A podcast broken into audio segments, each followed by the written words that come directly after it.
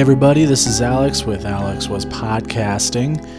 Um, on today's episode, I've been thinking about this for a while of doing audio commentary over some of my albums. And what better place to start than my first solo album?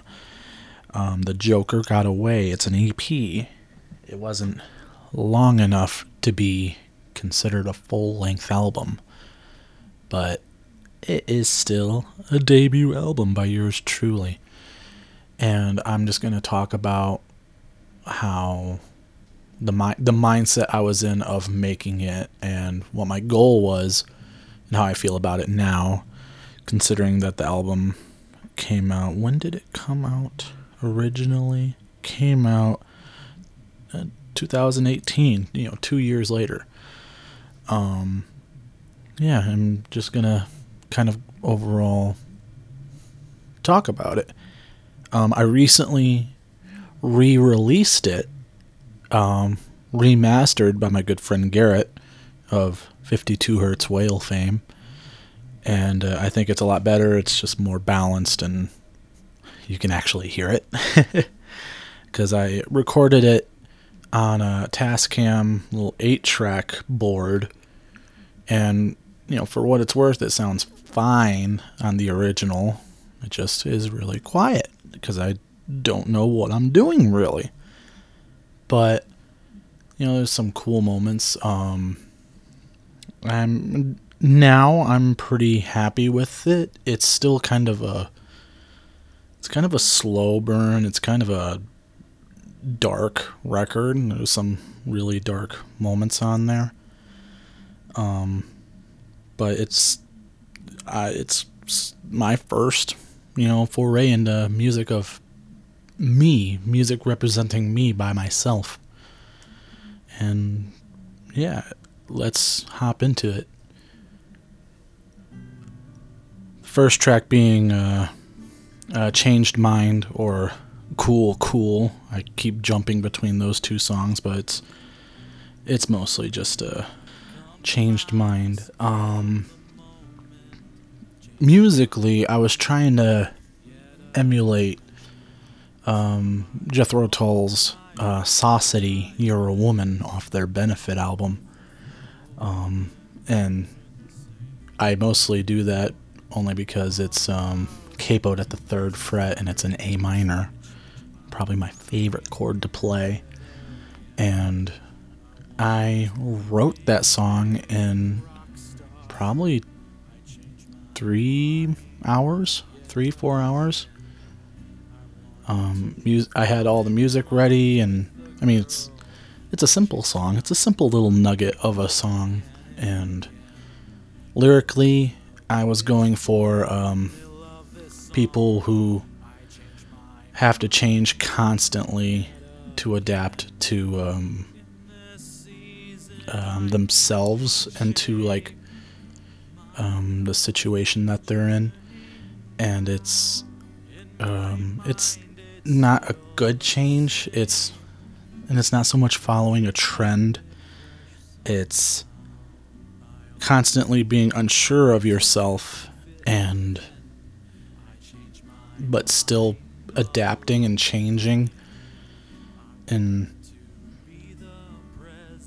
it just is kind of a I wouldn't even say it's self-reflective because I wasn't thinking like, oh, this is about myself. No, it's I had a couple people in mind when I was singing it, and I had them at the forefront. Like, I, I all, I did everything short of having their picture in front of me while writing the lyrics, and yeah, uh, this, you know, being uncertain of yourself and of life and constantly changing your mind and not so much for the better. Um, I like the weird kind of um, barrage of vocals towards the end of the song, which I don't know if it really adds much to the tune or not. It's cheesy, but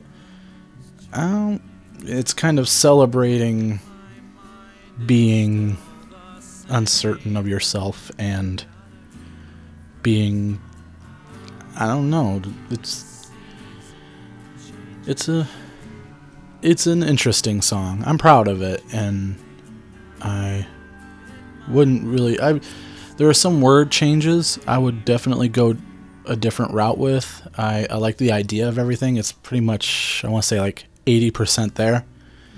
Maybe if I had spent an extra hour on it, it would have turned out to a more pleasant um, you know, I probably would have liked it a little better. I like it now, but if I were to re re re record it again, I would uh, finally write that bridge or something. Um, but yeah, that's changed mine. The the opens the album too. I think it's an appropriate song to open an album with.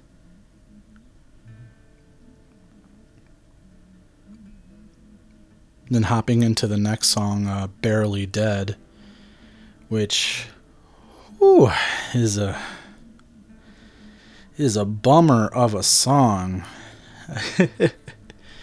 um, I remember writing.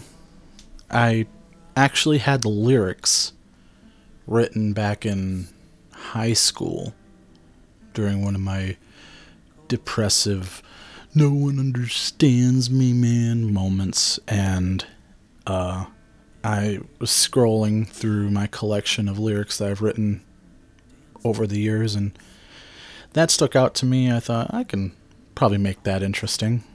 And i had this little chord little pl- finger plick, pl- finger plucking kind of riff thing going on, and it is just a really kind of low to the ground, somber, you know, depressing tune. um, it it's hard to listen to. It, I didn't feel as depressed as the song kind of portrays. I mean, I did back in probably high school or whatever, but you know, it, as I listen to it now, it feels very like a cry for help, and I'm like, I'm fine. It's just a really somber, depressing tune, and it very, very much comes across as like a I'm I'm ready to die, man. Just just end it now. I'm so angsty. I can't do it anymore. When when in reality I I was fine. it's just my parents don't get me. My friends don't get me, man. I'm to write a really depressing song and then share it on Facebook. That's sort of where the lyrics came from. Uh, but you know, musically, I think it's good. I think it has potential to be a better song. Um, Garrett added uh, cellos to it, which I think help um, give it a little more life. But at the end of the day, it's still just a bummer of a tune, and it's hard to sit through. But it's it's there. It's a song that best is I don't know where I'm going with this. It's a bummer song and I can't listen to it anymore.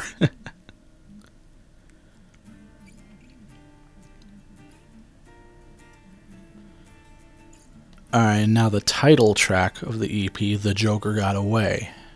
Now, I should say this here. I named the EP The Joker Got Away because The Joker Got Away, I think, is one of the best songs I have ever written. Um, musically, lyrically, I the pace of it goes really it's it's a wonderful pace. It's very the image the imagery is rich. I I listen to it now. I think of like this like Greek tragedy type thing, you know, buildings are burning down and and people are blaming the Joker. Not not of Batman fame, but you know, like a Joker of, you know, olden times, the the jester, the the town fool. Everyone blames him, when really it's the the higher ups that have corrupted and burned everything to the ground. But it's easier to blame the jester because, I mean, you're going to believe them, right? You're going to believe the angels because they're angels. I mean, that's how I think of it now. It wasn't how I was thinking about it when I wrote it. I wrote most of the lyrics back in high school again, and I tweaked a lot of it, and it came out as a great. Ex- it's a journey. It's storytelling, probably one of the best storytelling songs I have ever written, and it has so much potential, and it's. I'm really proud of it. I would I, I, I'm rambling. I, I'm really proud of it. If I, if you were to ask me what the best Alvu song was, I would be showing you that song. And I can't wait to, you know, hopefully write the next great Alvu song that I think would top it.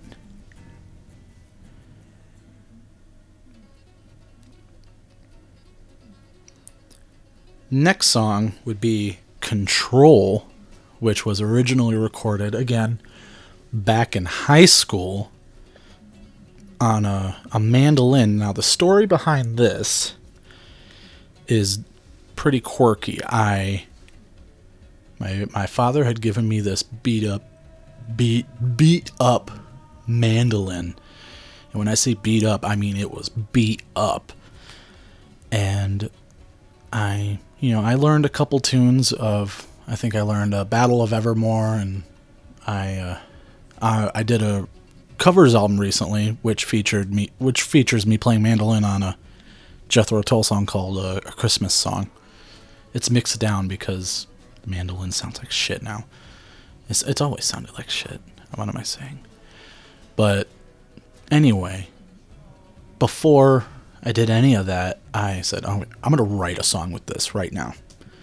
And so I hit record on my Tascam 8 track thing, and I just went for it. I played the first thing that came to my head, and I, I went for it, man. And I sang uh, over the mandolin, which I wish I would have separated that into its own track and the vocals are so all over the place and it it's about the song as I was r- r- singing it the words were coming out I had no words for it I was just splurting them out and what I was getting at was I am I'm going to learn to master this instrument I'm going to learn to play this instrument and I still don't know how to play it and yeah, it's a, it's a nice little attempt. It's again, I want to say like seventy percent there, seventy five percent there.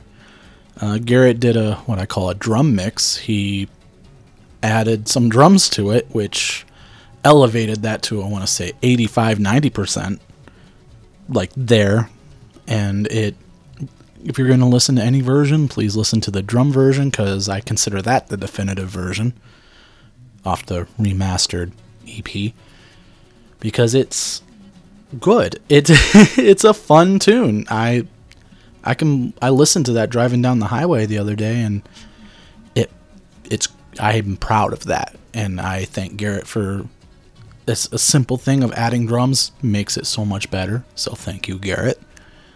And that song it was an experiment of writing something in the moment and going with it and see how it goes. And I'd say like again, 75, 70% there, like pretty much a success almost. I'm proud of it.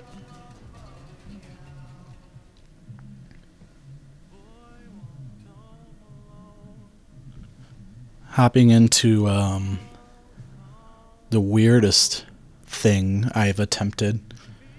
And I say weird because it felt I felt good in the moment doing it.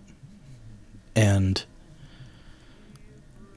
I don't like it now. Is a the song uh, "The Wind," which was very much just reading I don't want to say it's like slam reading style poetry. It's not some Robb Flynn reading bastards type shit, but it may as well have been. I read this story about um basically like this predator um you know stalking this boy home which in hindsight is really fucking creepy and I remember in the moment thinking like it's going to be strong, man. This is going to be emotional. Like people are going to go, "Wow. That's like that's scary, man." And no one heard it and and it I overdubbed like some breathing parts and I l- layered, you know, the refrain, I guess.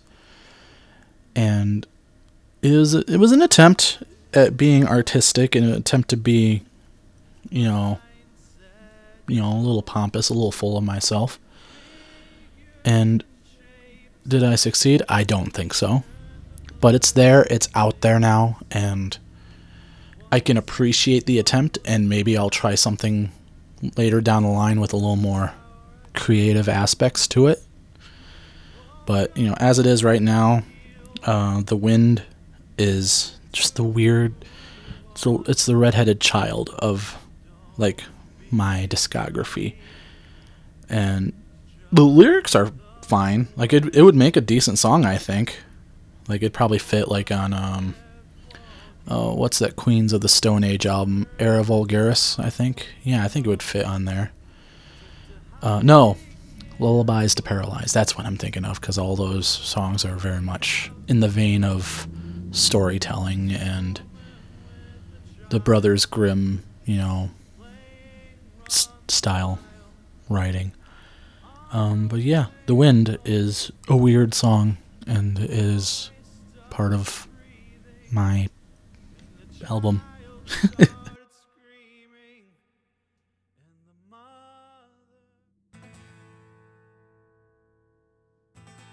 Not gonna lie, when it comes to the West demo, it was at the time very much of I need one more song. I can't release a five song EP. I mean, I could have. I very very well could have and it would have been fine. But I didn't and I kind of shoehorned this at the very last minute. This really rough performance of me playing this idea I had for a song called West, which was very western based idea, uh, very much inspired by uh, Mike Patton's uh, Mondo Cane. I forget the name of the song, but there's a song on there that had a very pretty kind of spaghetti style Western guitar. And I basically dick around on a couple, a couple A minor riffs with me playing some really bad lead over it. I'm a lot better now, so I could probably hold my own.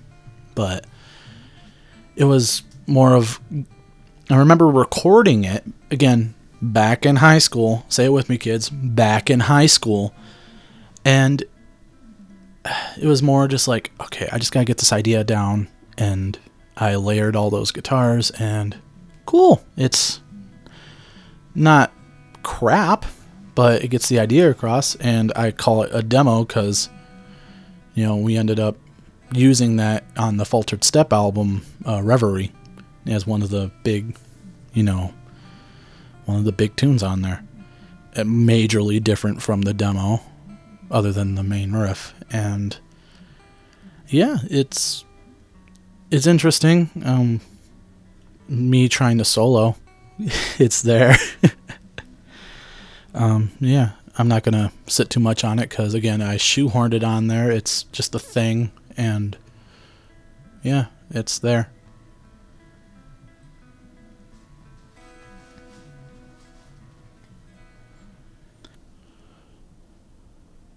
the album cover very much uh, you know i think it sets the tone of the album if you are scrolling through bandcamp or wherever and you see that cover you pretty much know you're in for a bleak uh, time uh, my good friend zach you know, helped, you know, uh, photo, do all the stuff to make that album look. It's a really good cover. It's a really good picture of me looking very dour and somber and sort of angry. Um, I, in hindsight, I wish I didn't add the word EP, but whatever. That's me being nitpicky now. Um, yeah, the dark gray, the little slight tinge of brown that might be in there. I am looking at it right now. It, yeah, it very much sets the tone for what you experience as a as a package. The whole album is very low to the ground and very somber. Uh, there's not a lot of positivity on the. There's no positivity really. you can say controls a little upbeat, you know, with the the drum mix, but it's the whole package is very somber, very. but it's something I am I'm still proud of it because I put it out there. It's something that represents me and something that I did. Um, I wish I spent a little more time on the whole thing um, subsequent releases since then have been have proven that if I spend time on something and not rush it, I can make it sound decent. But I always have this mindset of I have this idea, I have to chase it before it goes away, and then I do it, and then I try to like do a mix on it, and then I'm like, that's it, that's it, it's done. But it's not done. You have to sit on it for a minute.